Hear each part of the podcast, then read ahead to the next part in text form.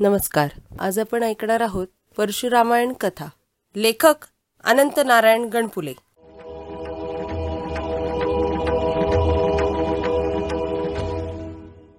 श्री गणेशाय नम. श्री शारदय दैवय नमः. श्री दुर्गाय व्याडेश्वराय नमः. श्री परशुरामायण नमः. श्री नारायण वाच एकदा श्री पार्वती मातेने कैलास शिखरावर जनहितकारक व अपूर्व असा शिवशंकरांना प्रश्न विचारला. नाथ आपण ध्यानमग्न असता. त्यावेळी कोणाचे चिंतन करता बरं? प्रिये तुझ्या प्रश्नाने मी अत्यंत प्रसन्न झालो आहे. जगत कल्याणासाठी त्यांच्या हितासाठी हा प्रश्न महत्त्वाचा आहे. ते पुढे म्हणाले मी सतत महाविष्णूंचे ध्यान करीत असतो. या ब्रह्मांडाला ब्रह्माने उत्पन्न केले.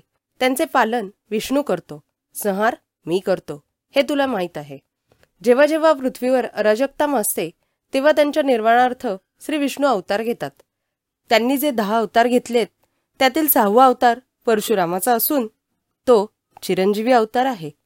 महादेवांचं उत्तर ऐकून पार्वती मातेला अत्यंत आनंद झाला.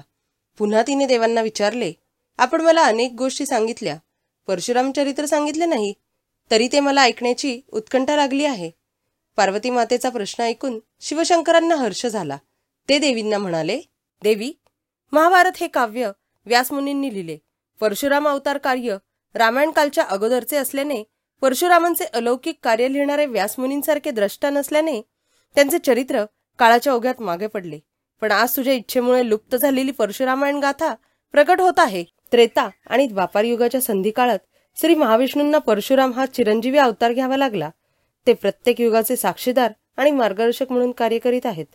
परशुराम हा अत्यंत पराक्रमी असून आई वडिलांची आज्ञा पाळणारा असा माझा आणि श्री दत्तात्रयांचा पट्टशिष्य आहे. आता तुला समग्र पण सारांशरूपी परशुराम महिमा कथन करीत आहे. ते तू श्रवण कर.